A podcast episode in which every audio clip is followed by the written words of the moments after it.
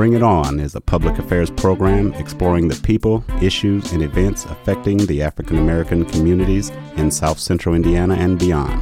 Bring It On is a forum for the people, by the people, produced by an independent team of volunteers working at the studios of community radio WFHB in Bloomington, Indiana, and financially supported by listeners like you. Good evening. I'm Liz Mitchell, and welcome to Bring It On, a multiple award winning radio broadcast, now in our 18th year as Indiana's only weekly community radio show, committed to exploring the people, issues, and events impacting the African American community. And good evening, I'm Clarence Boone. Onyx Fest is presented by the Africana Repertory Theater of IUPUI, or uh, uh, the acronym is RT, the IU School of Liberal Arts at IUPUI, IU School of Education at IUPUI, and IUPUI Office of Community Engagement in partnership with Indy Fringe. The first week's productions will be at the Indy Fringe Basile Theater, November 3 through 6, and the second week at the IUPUI Campus Center Theater, November 10th through the 12th. Now, let's meet the playwrights and the directors for this Onyx Fest season. Celeste Williams is the writer of Black is My Color. The directors are Tamara Elon and Manon Voice. Michael Florence is the writer of Houseless, Not Homeless. The director is Eric Washington. Charlotte Booth is the writer of Majesties. The director is Chandra Famay. Gab- Gabrielle Patterson is the writer and director of Your Love Will Be Judged. Rain Wilson is the writer and the director of Police State. And finally, Vernon Williams, executive producer of Onyx Fest, is the writer of A Noise in the Attic, and the director is Deborah Farrell.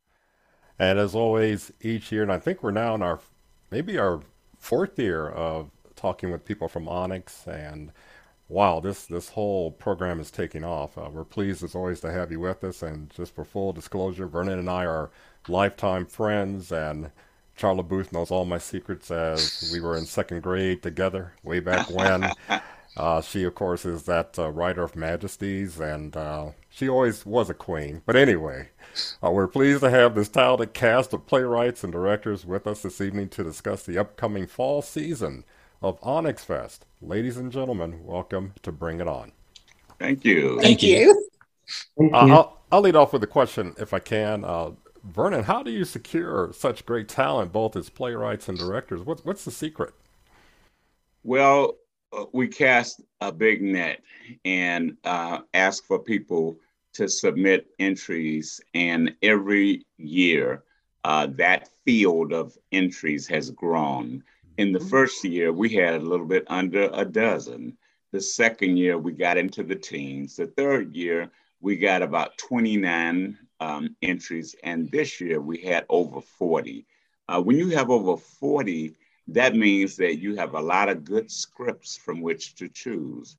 We had a juror panel versed in theater that took those scripts that were passed on to them and reviewed them to see which were their favorites. And out of that, they came up with the selections and the talent that you see here tonight. And in terms of their directors and the actors, they handled that. They decided who was going to direct their play. They cast their plays and they work with them throughout the process to make sure that they adequately and accurately bring their vision to the stage. And I, I'm I'm impressed as always, and Mhm. it, it just that's a statement to say that each year, uh, the caliber, uh, both um, uh, playwrights, directors, and the content that they bring to life before before an audience is just growing and growing. Um, Liz, I, I just had one quick question. Go ahead. Two different sites this year. Uh, the first week at the Indy Fringe Basile Theater. I hope I pronounced that right. Is it Basile or Basile Theater? Basile. And that's November 3rd through 6th. And then IUPUI Campus Center Theater, November 10th through 12th. So uh, the the impact is broadening. You're taking it to various communities. So can you speak a word about that?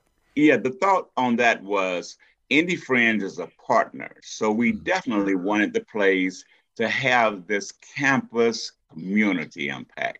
That the first weekend would be community for those who are used to going to theaters right off Mass Avenue in that community, in that theater community.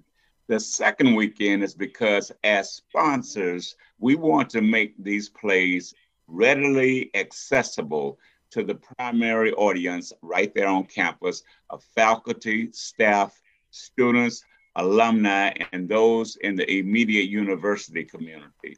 So that was the thought process in having both of those venues. Okay, Liz. Okay, my question is, uh, and this could be for each one of you to answer if you would like.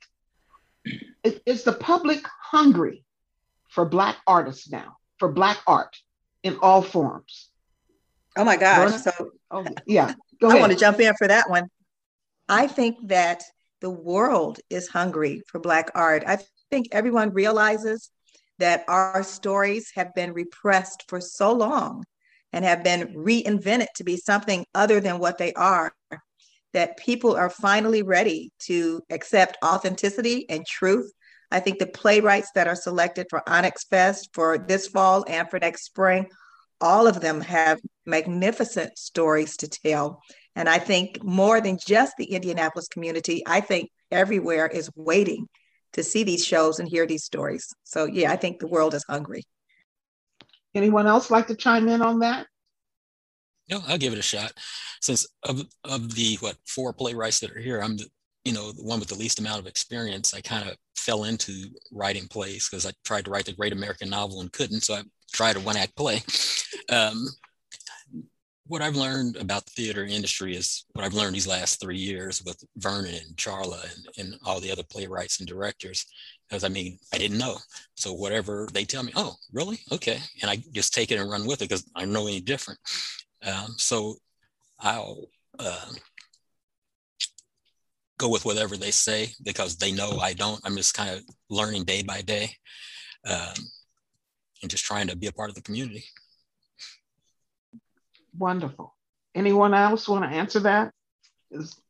Well, I think that the social consciousness raising of the um, 2020 experience reminded us of how our unique struggle um, had varying levels of stories and narratives that needed to be voiced. And uh, it really piqued the interest of not only people who are people of melanin, but people who suddenly were interested in trying to get a better understanding of some of the cultural and ethnic variations. And at the same time, um, bringing it in such a way that is um, educational and highly entertaining because you can learn so much while you're having fun. yes, absolutely. So, with that being said, um, I gather that now is our time. This is our time to shine. Yes. So, with that being said, Vernon, did you have di- difficulties finding partnerships or were people ready to jump on and go, yeah, I'm going to give you some money? well, we have always had a degree of success with those who we've reached out to and we're continuing to enjoy them. The uh, Central Indiana Community Foundation has been a major sponsor of Onyx Fest each and every year. Um, and they can CICF continues to play that role this year. Uh, Dr. James Wimbush from Indiana University stepped in this year and provided significant funding for this event from his office. And we're very, very appreciative of that.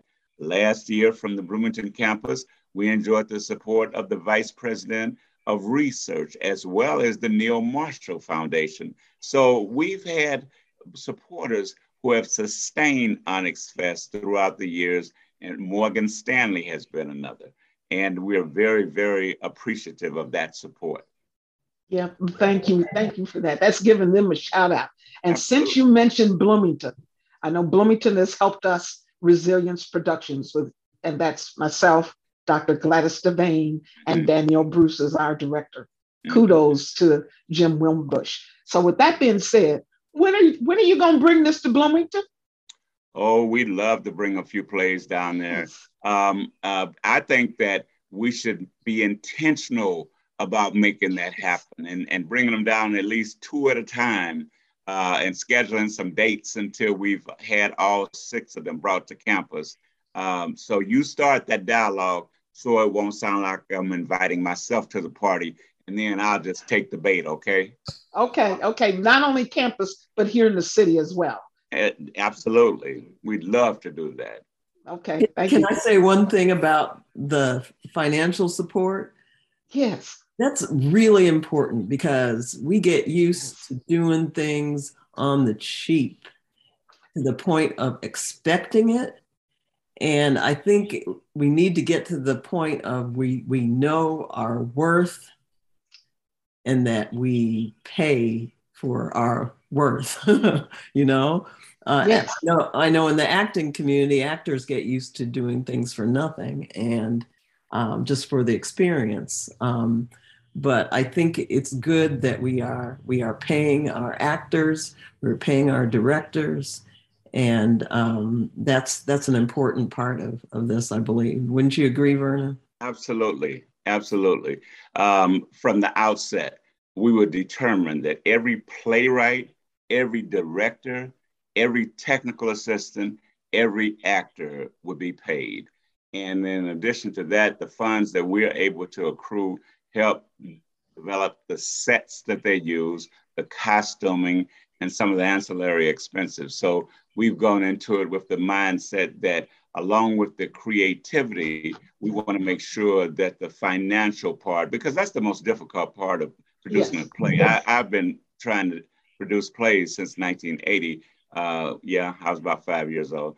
Um, and and um, at, at, that point, uh, there were no such grants as the kind that the Africana Repertory Theater of IUPUI is providing today. Nothing like it. As a matter of fact, I'm not aware of any that existed five years ago before they did this, not on an annual basis and not locally.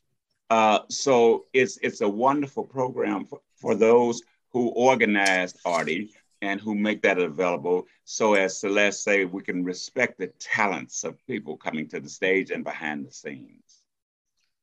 Thank you so much, Clarence. It would help if I unmute myself. Thank you. Um, and, and everybody needs to know that this is not vaudeville, and this is not they're not buskers out there, but these are this is talent bringing their craft to the stage, making an impact wherever they go. I, I want to begin with each of the six plays, and Liz, I'll, I want to address the first two, and then if you could take the next two, and then uh, we'll we'll uh, work with the last two. But okay, uh, Miss Celeste Williams the writer of Black is My Color. Tell us uh, how much of an impact that uh, Mari Evans had on, on this play. Oh my, she was everything. Um, Ms. Evans was of Indianapolis, even though she wasn't born in Indianapolis. She spent the last 70 years of her life in Indianapolis and she adopted it. She loved it. Um, that love gave her space to criticize it, which she did. um, and I based the play on two things. First of all, an essay she wrote um, back in the 80s called Ethos and Creativity, in which she kind of gave a, an overview of her view of Indianapolis. Um, and the second pillar on which I built this play was um, um, my personal encounters with her, a couple of, of short personal encounters I had with her late in her life.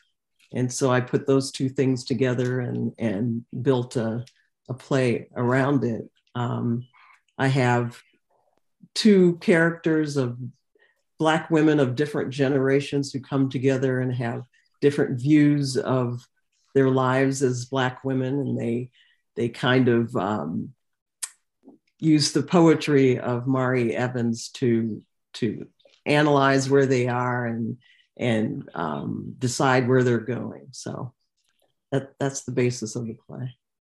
Thank you, thank you. And uh, Mr. Michael Florence, yes, writer sir. of writer of Houseless, not Homeless, and uh, that phrase "houseless." Uh, the community has been educated to that. I say within the last year or so, at least here in Bloomington. Um, people are corrected when they say homeless, and people say no, no, they're just houseless. But in reading the description of your play, I was taken aback by the one line that said that the average American is two paychecks away from Mhm. being houseless. And can you comment on that a little bit, sir? Yeah. Uh, long story short, I, I came across this subject. I watch a lot of YouTube videos, and I came across a YouTube video or a series called Invisible People.tv. And I kind of reimagined it with Invisible People's guy, Mark Horvath. He's the face of it. He goes around the country in the UK and Canada, and he interviews homeless people. And the interviews can be any minute, anywhere from three minutes to 30 minutes long, depending on the subject. And, you know, he asks the basic questions, you know, Clarence, this is Bloomington, you're homeless. How did that happen? And, you know, you tell your story. And then at the end, he says, if you had three wish, three wishes, what would they be? And, you know, if you would think, if you're, I would think if you're homeless living on the street, the first wish would be to have a home or apartment or something. And, and a lot of people do, but you'd be amazed by how many say, you know, world peace and nobody ever to be homeless and things like that. So I kind of reimagined that.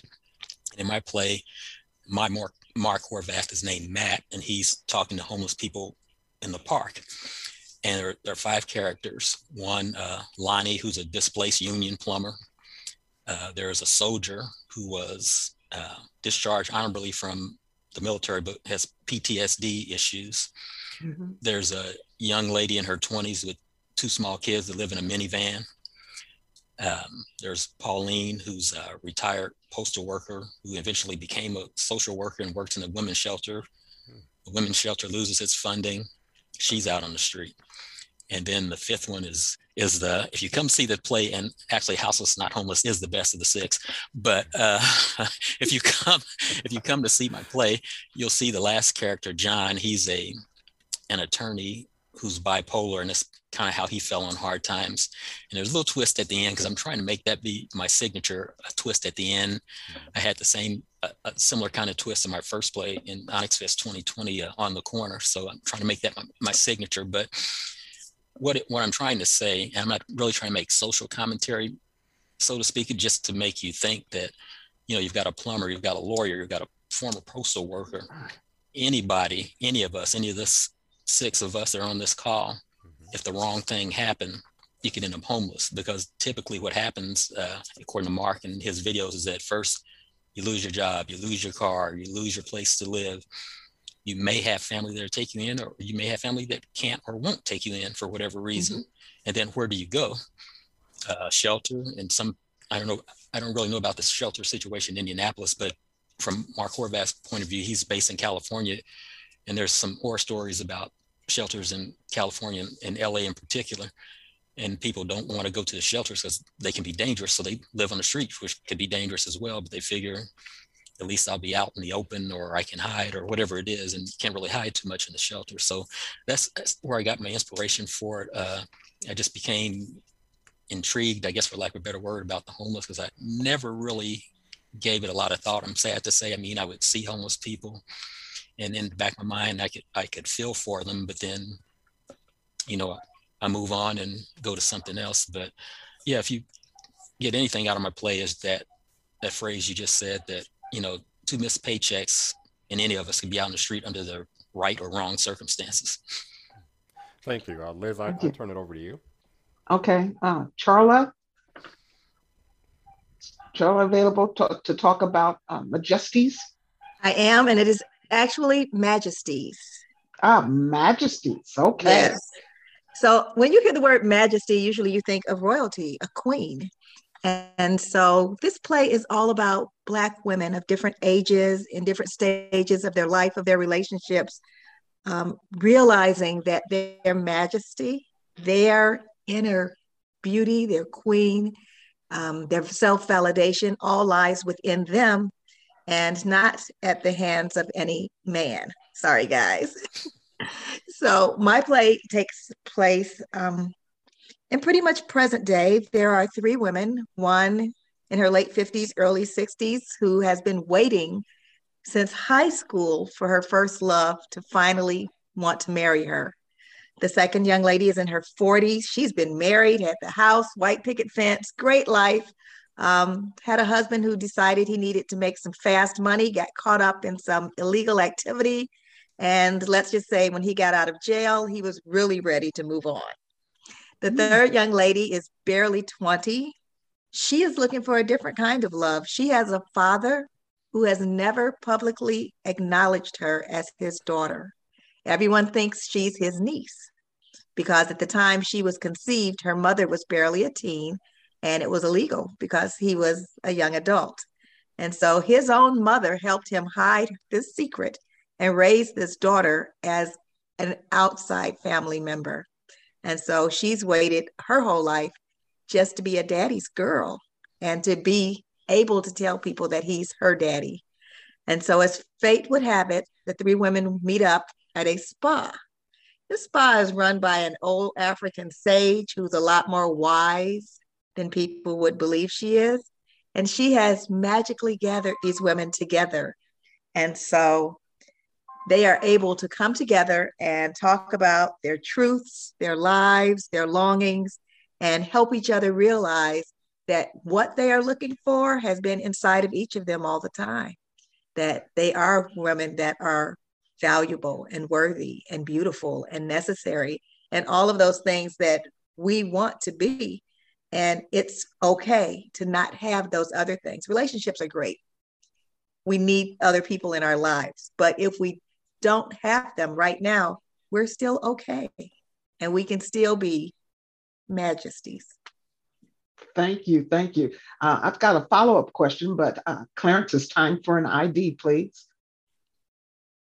All right. Uh, for those who are listening in to bring it on this evening, we are just really thrilled to have back with us um, those affiliated with the Onyx Fest. And we mentioned that this is Indianapolis is one of Indianapolis' premier um, stage just experiences for African American playwrights and directors and when you go to see an Onyx Fest performance, you're transformed. Uh, joining us this evening is Celeste Williams, who is the writer, playwright rather, of Black is My Color.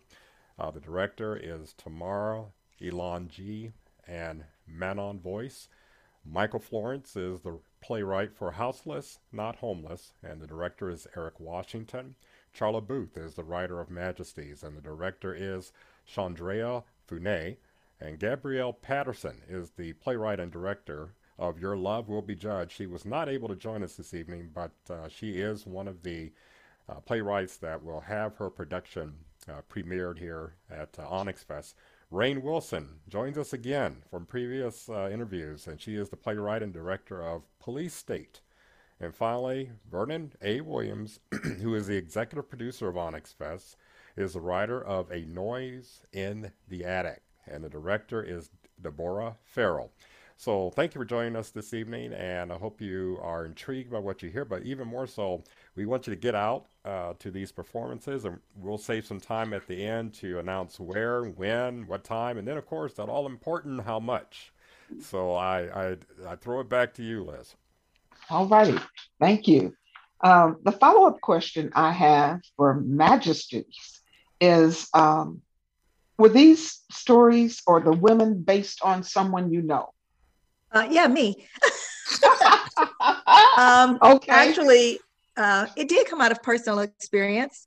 I am uh, an older, middle aged Black woman. I'm in my early 60s. I have not actively dated for over 10 years. Um, and it really isn't my choice. I haven't been approached. And so, in speaking with a lot of my friends, I learned that no one is really trying to court them either. And so, as we sat and commiserated about um, how we have to be okay in spite of the fact that we would all probably rather be in a relationship, we started to look around to see why.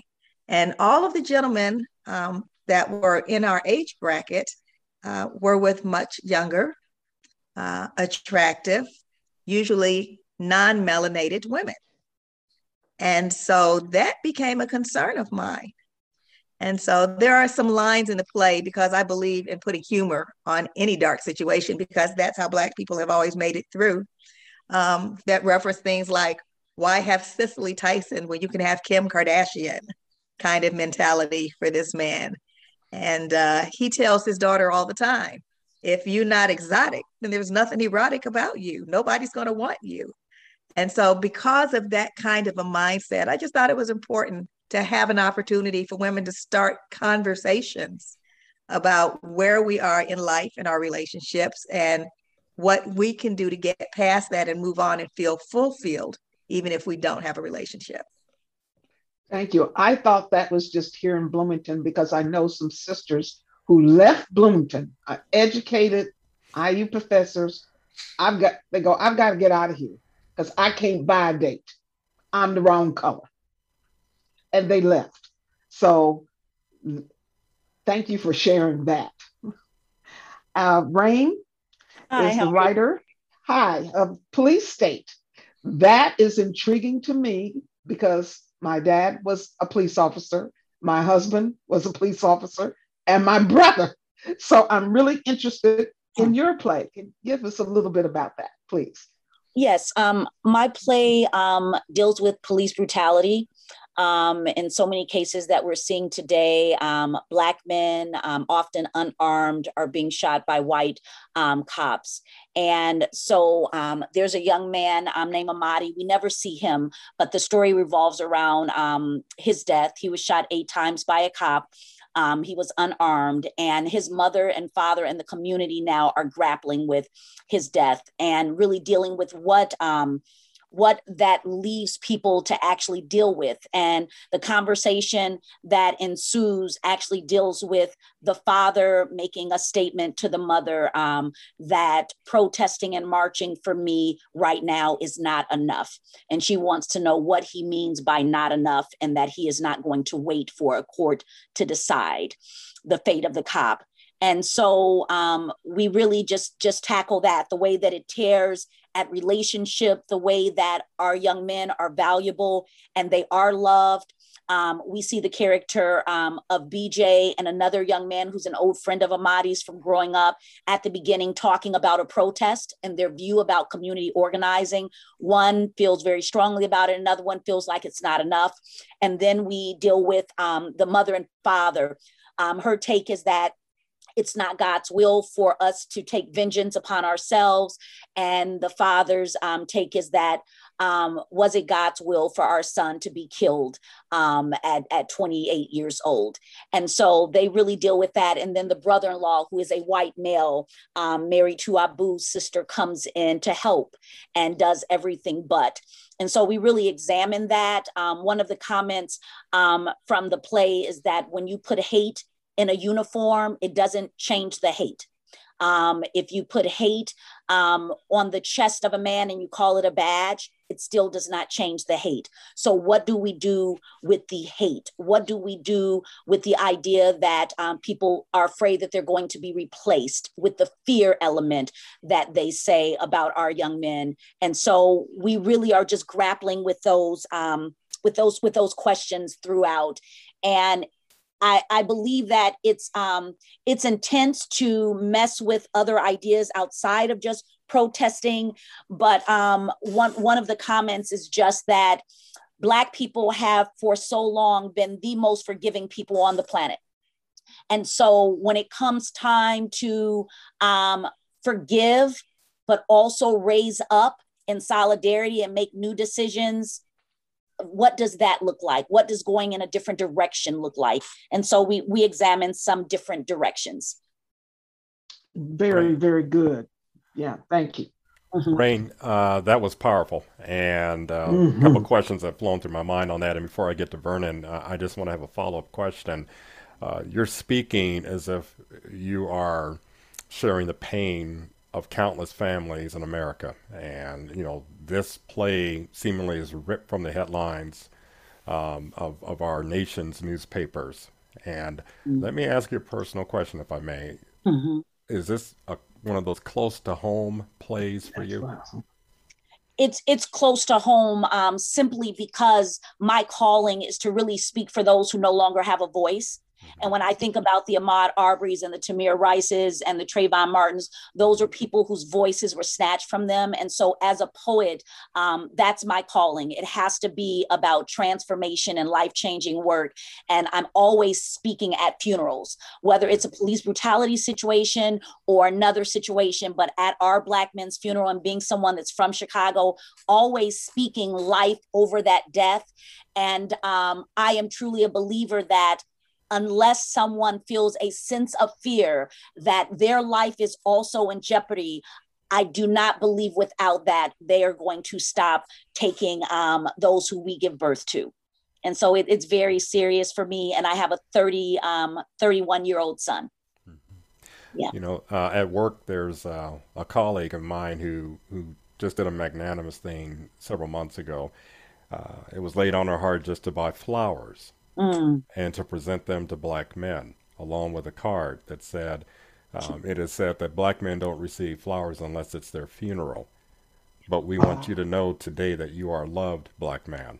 Mm. And that's up on my board, and that's going to stay there. And I want I, I want people to ask the question, ooh, ooh, what does this mean? So I can have about 30 minutes with them. But uh, yes. uh, it's that validation that, that black men seek. We just just did a show. Uh, Liz and I, she moderated it, by the way. We had a panel of black men, and um, basically it was entitled "The Skin I'm In," and mm. we covered a variety of topics from the talk to getting profiled to just how do you feel in America. And then we did a part two uh, that talked about let's talk about the positives and the impact we can have as black men. So your play is timely, it's painful, Mm-hmm. But it might lead to healing, and for that I thank you. Thank and you. I know that wasn't a that was not an easy play to birth, as all of you have birth plays, but but uh, my hat goes off to you. Thank Vernon, you. Uh, executive producer of Onyx Fest. Is this uh, Onyx Fest morphing into everything you dreamt it would morph into? That's my first question. I just want to say this. Um, I, I would take my hat off if I had one on uh, to my fellow uh, playwrights because they have brought a variety mm-hmm. of important stories to the stage. Right. Uh, each in its own way has a very critical place in the in in the mindset of uh, Black America, and certainly we're not a monolithic people. You know, we we don't all have the same experiences and and the same um, even concerns, but the only way to find out that that broad spectrum of our reality is to have creative people like this mm-hmm. uh, bring these kinds of stories into the light. When I got the award in Bloomington, I made a point of saying that, in my view, uh, the stage is a medium. It's like radio, television, social media, um, because what are all those things except for platforms to tell stories? Mm-hmm. More often than not, those stories, if they involve us at all, involve us in a negative light. Right. Um, the stage is the place where we can capture this medium and shape it in a form that represents our mindset, our authentic experience. And that's what all of these playwrights have just expressed in describing their work. And uh, thank you for that. Um, back to my question, I, I want to know is Onyx becoming that platform that you dreamt it to be? I think so. I think so. Um, we always wanted, I love theater. Mm-hmm. And I did not want it to be uh, just one kind of theater. Okay, um, there are some people who love to take uh, plays that have been produced a million times and and sold out on Broadway and and bring them to the stage, and that's beautiful. That's beautiful. It's an opportunity for actors and dancers and singers, um, costumes, and that and that's great. Um, others um, uh, prefer the plays where you may have a slight bit of stereotypical elements involved, where we are consistently dangerous people um, who are li- living dreadful, um, self-indulgent lives and preying on one another. Um, and if a person wants to write that play, that's fine. But what we have in these plays is uh, we are covering the um, the broader approach to our existence and showing that there's more than one way to bring entertainment on stage and to capture people's attention. I had a theater person tell me the other day that she was reading through scripts. She happened to be Caucasian. Uh, she was reading through scripts, and she said what bothered her was all the plays were so serious. And she said, I just want to laugh. I just want to laugh. And I said, So do we. So do we. And as soon as we can, you can. Um, uh, there's an obligation now. Don't get it twisted. We we love comedy.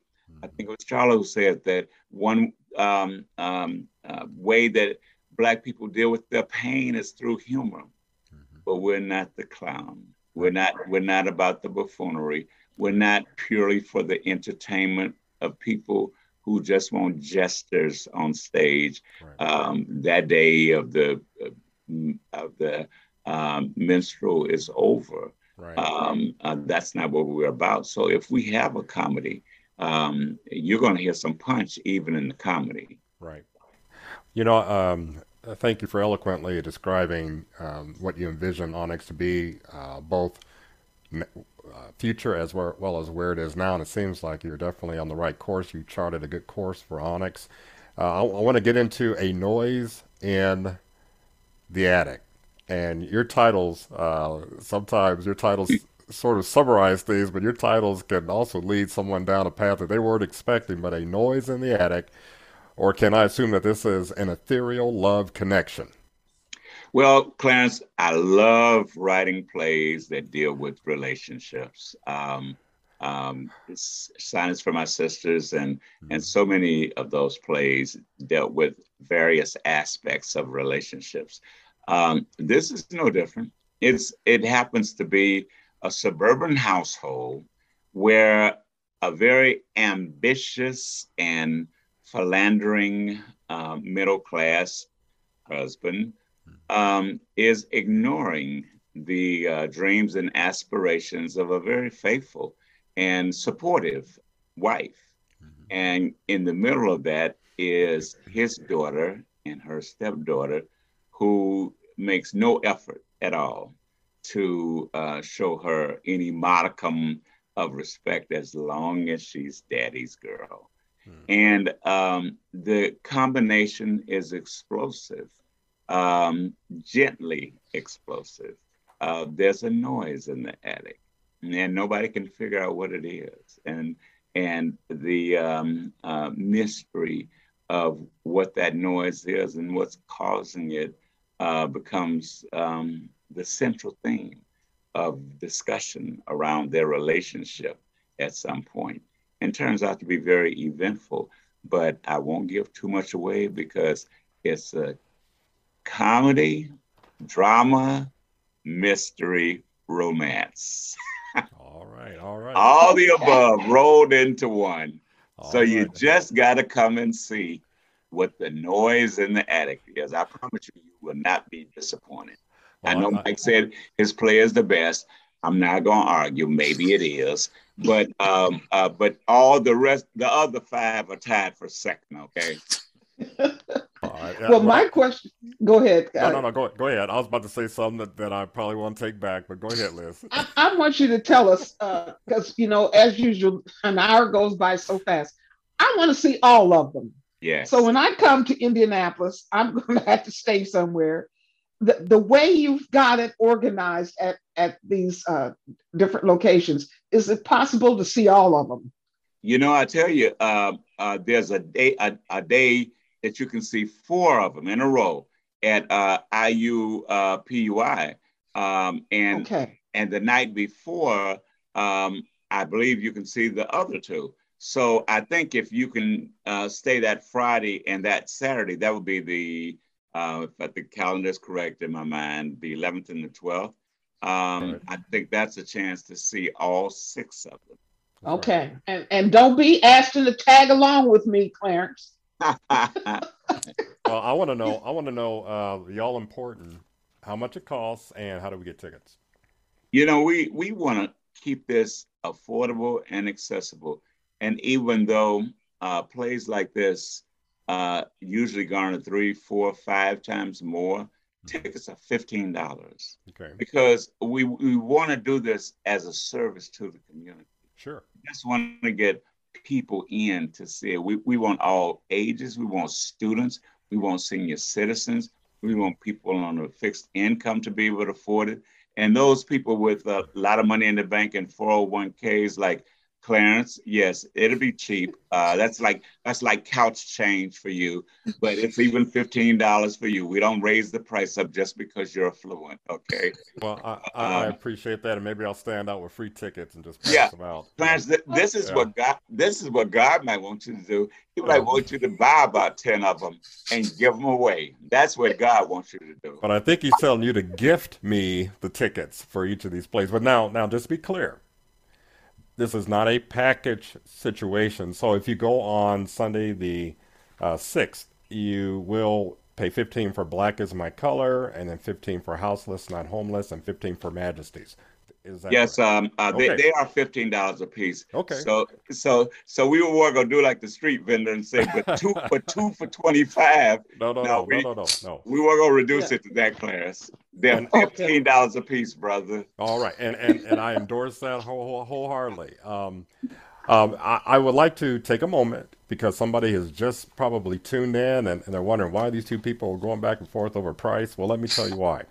Today we are talking to playwrights and directors for this Onyx Fest 2022 season. And we have heard tonight from Celeste Williams, who wrote Black is My Color. And the director is Tamara Ilanji and Monon Voice. And we've heard from Michael Florence, who is the playwright for Houseless, Not Homeless. And the director is Eric Washington. We've heard from Charla Booth, who is the playwright for Majesties. The director is Chandrea Fune. Um, not joining us tonight, but definitely check this play out. Gabrielle Patterson. She is the both the playwright and director of Your Love Will Be Judged. And I'll ask Vernon to talk a little bit about that once we finish this ID. And Rain Wilson is the writer and the director of Police State. And finally, Vernon, uh, who was just, uh, Vernon Williams, who was just explaining and expounding on the pricing uh, which is really the deal of a century for all of these plays because you know good and well you will be paying, like he said, three to four to five times more. Uh, this is an investment of cultural significance. So Vernon A. Williams is the executive producer of Onyx Fest, and he is the playwright of A Noise in the Attic. Not a bump upstairs, but a noise in the attic. And the director is Deborah Farrell. Uh, please share with us, Vernon. Uh, we have uh, about uh, 10 minutes left. Talk to us about Gabrielle Patterson's uh, uh, passion and her, her, her directorial debut of Your Love Will Be Judged. Well, and, and I welcome other playwrights who are familiar with it to chime in. But it's it's examining some aspects of of love and relationships, and she uses a very creative setting of a courtroom um, to uh, judge and discuss and bring up uh, dialogue on relationships from various perspectives. It's a very intriguing presentation uh, that she's put together. And she's a veteran playwright who's done Onyx Fest in previous years. And she had a conflict this evening that she uh, had to take care of uh, with family related. But she, the work is incredible and you're to love it. Anyone else like to chime in on that? Um, I think Vernon summed it up really well. I just know that the premise of the play is what if you lived in a society where, in order to get a divorce, you had to have a jury trial? What would six oh. different people from six different backgrounds think about your relationship if they had the power to decide your marriage fate? That's interesting. That's interesting. Wow. I could. Wow. I, yes. I can envision that we would reduce the rate of divorce uh, dramatically if that were the case. Uh, Liz, uh, it's up. To, it's on you. Okay. Um, for Rain, Rain, I felt your passion about uh, your your piece, police state, and um, I don't want you to give. To, I know you explained it very very well. Uh, I feel what you feel. I feel that whenever I hear these stories, I've lost a son. I have one child, but all of these young men I feel are mine. Mm-hmm. So, can you tell us? Uh, you said uh, from from your perspective, um, are things going to get better with this? Um, I I think that um, I think that we're definitely um, we can't go wrong to keep changing the tactics.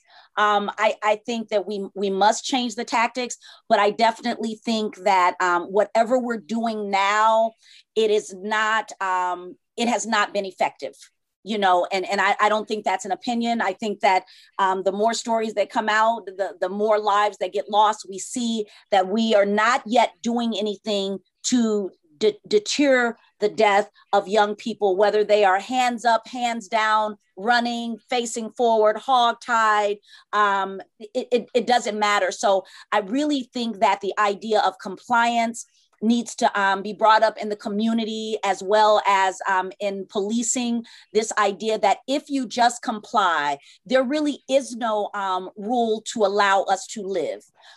So we are still holding signs, and in marches, you will always see kids holding signs with moms and with dads, let me live. Um, I'd like to graduate from kindergarten. I'd like to graduate from high school. So to still be at a place in 2022 where we are actually begging for our lives um, i think that that we have to do something stronger we have to do something with more courage and we have to not be afraid to to lose our lives to save the lives of our children and our children's children. I think that's where we are even if we don't realize it yet.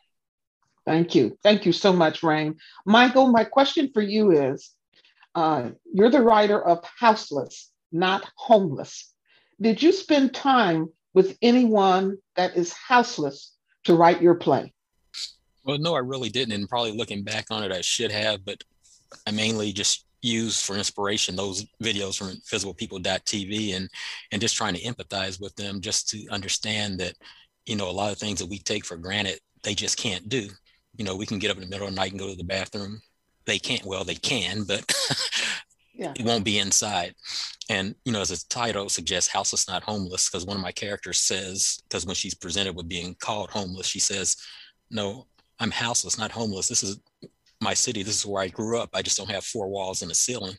So a lot of homeless people have the same issues that housed people do. They just don't have four walls and a ceiling to hide it.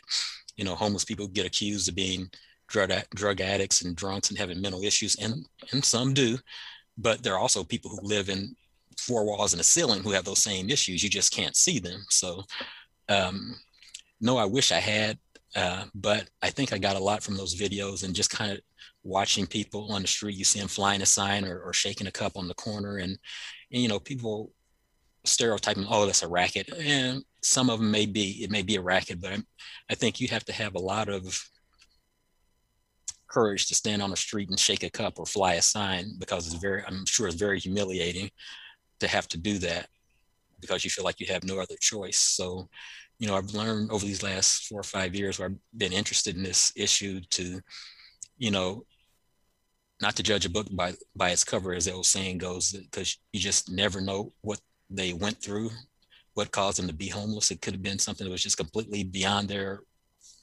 you know, not their fault. And I think that's what my play kind of speaks to is that these five people come from various backgrounds, but it happened to them. If it happened to them, it could happen to us. And you know, I just wanted Michael, to add, right I'm sorry. Yeah, go ahead, hon. I was just going to say that he's talking about that he's looked at that for the past four or five years, but I know in the last four or five months since this COVID recovery, oh. rents are increasing, mortgages are off the charts people who thought they were going to be okay are struggling like they never had before. And so I just think that Michael's piece is incredibly timely right now because people are thinking about what if I don't get that next check? I think you're right. And especially, I know that this play, uh, Michael's play, would definitely hit home in Bloomington. Uh, it's a big issue in Bloomington. Um, the homeless uh, come here from Indianapolis and other places. I've heard that there are advertisements to come to Bloomington because of the services. So I think that this, uh, all of them need to come here, but especially that one because of the, the arguments it's caused about what do we do, how do we help people, and and you see them everywhere, and I see people just completely ignore them, drive by. Do you give them money? Does that help with their addiction? Are they mental health issues? There's just so much to that problem. So thank you for for writing this story. And really, I'm I was having a difficult time saying which ones will I see, and that's why I asked Vernon, how do I see them all?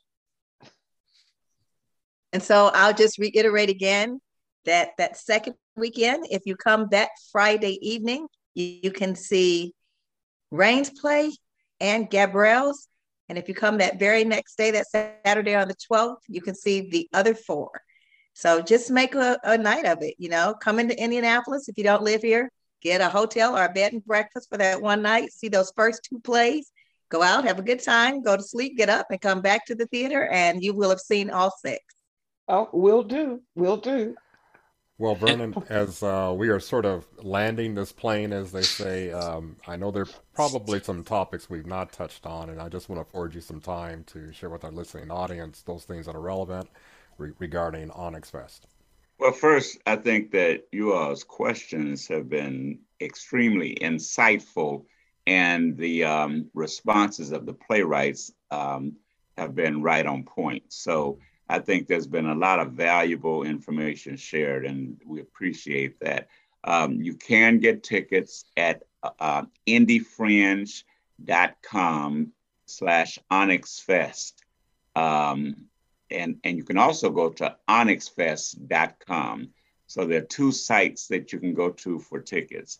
Um, if anybody wants to know any more general information, I don't mind, they can call me at 317 457 8779 and I'll answer any questions because I know a, a, lot of people are not necessarily into uh, computers and they just want to ask a question. And um, and if you call, you'll get a real human being. You won't get one of those machines that say if it's this, punch one. If it's that, punch two.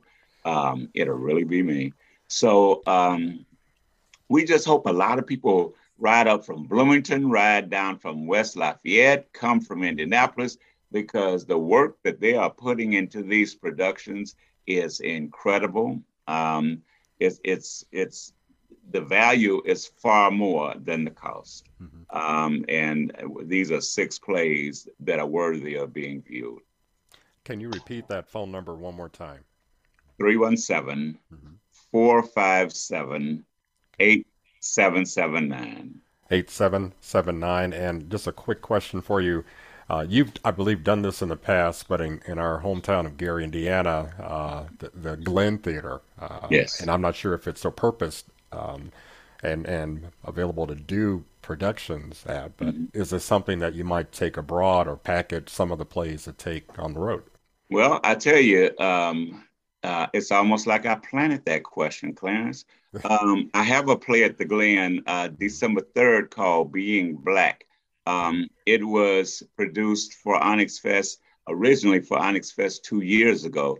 It's been updated because the whole Black experience is constantly evolving. So even if you've seen it before, you ain't seen this version. Being Black is going to be at the Glen December 3rd and tickets for that are at Eventbrite. But one step at a time, right now, it's all about Onyx Fest. All right, all right. All right. Where is the Glen located? 20 West Ridge Road in Gary, Indiana. Okay. All righty. well, we want. Go ahead, uh, Clarence. I was just going to say, with two minutes left, um, Liz, if you had a follow up for anybody in particular, we'll go ahead and uh, and wrap this up. Well, um, I'm just trying to think. Um, we just want to make sure that everyone comes to see these plays. Um, what better chance to, to view different plays done by African Americans. And I just want to encourage our listening audience uh, from Bloomington and beyond, those folks living here locally, uh, what's a 40, 45 minute drive from where we are uh, to these locations? They're not that far out, they're just pretty close to downtown. So, you know, 44, 40, 45 minutes, and you're there to have an experience. Um, I just wanted so to add, wanna... in addition to onyxfest.com, Facebook has got a great Onyx Fest page. They can go to it. They can meet the cast of the different plays. They can mm-hmm. hear the playwrights. We have interviews on. There's lots of information about the production. So all us old school people still use Facebook. Please go to the Onyx Fest page. Oh, thank you for putting that in. Have we missed anything else to make sure that all the information out there, Vernon? Sounds pretty complete now. all right. thank you. We want to thank Celeste Williams, a writer of uh, Black is My Color, and Michael Florence, writer of Houseless, Not Homeless, Charlotte Booth, the writer of um, Majesties, Gabrielle, who wasn't able to be with us this evening, she's the writer of Your Love Will Be Judged, Rain Wilson, the writer of Police State, and Mr. Vernon Williams, the executive producer of Onyx Fest, and he's also the writer of A Noise in the Attic. We're just so happy to have you here with us, and thank you so much. Thank, thank you. Uh, great opportunity. Thank you. And, and again, for more information, um, one more time, because I know someone's scrambling for a pencil right now. It's you could visit onyxfest.com or mm-hmm. go to mm-hmm. Facebook and type in onyxfest or you can call 317 457 8779 and get information on how to experience the 2022 Onyx Fest fall rollout of dynamic, wonderful plays. Bring It On has an open submission policy, so if you have an idea for this program, let's hear it. Send an email to our volunteer staff. The address is bringiton at wfhb.org. We want to make sure we share everything and anything affecting the African American community with our listening audience in Bloomington and beyond. The email address, once again, is bringiton at wfhb.org. Bring It On's executive producer is none other than Clarence Boone. Our assistant producer is myself, Liz Mitchell. Show consultant and WFHB News Department Director is Cade Young. Our program engineer is Chantal La Fontante. Original theme music was created by Jamal Ephraim, with additional background checks by David Baker. For WFHB, I'm Liz Mitchell. And I'm Clarence Boone. Be sure to tune in next Monday at 6 p.m. for another edition of Bring It On right here on your community radio station, WFHB.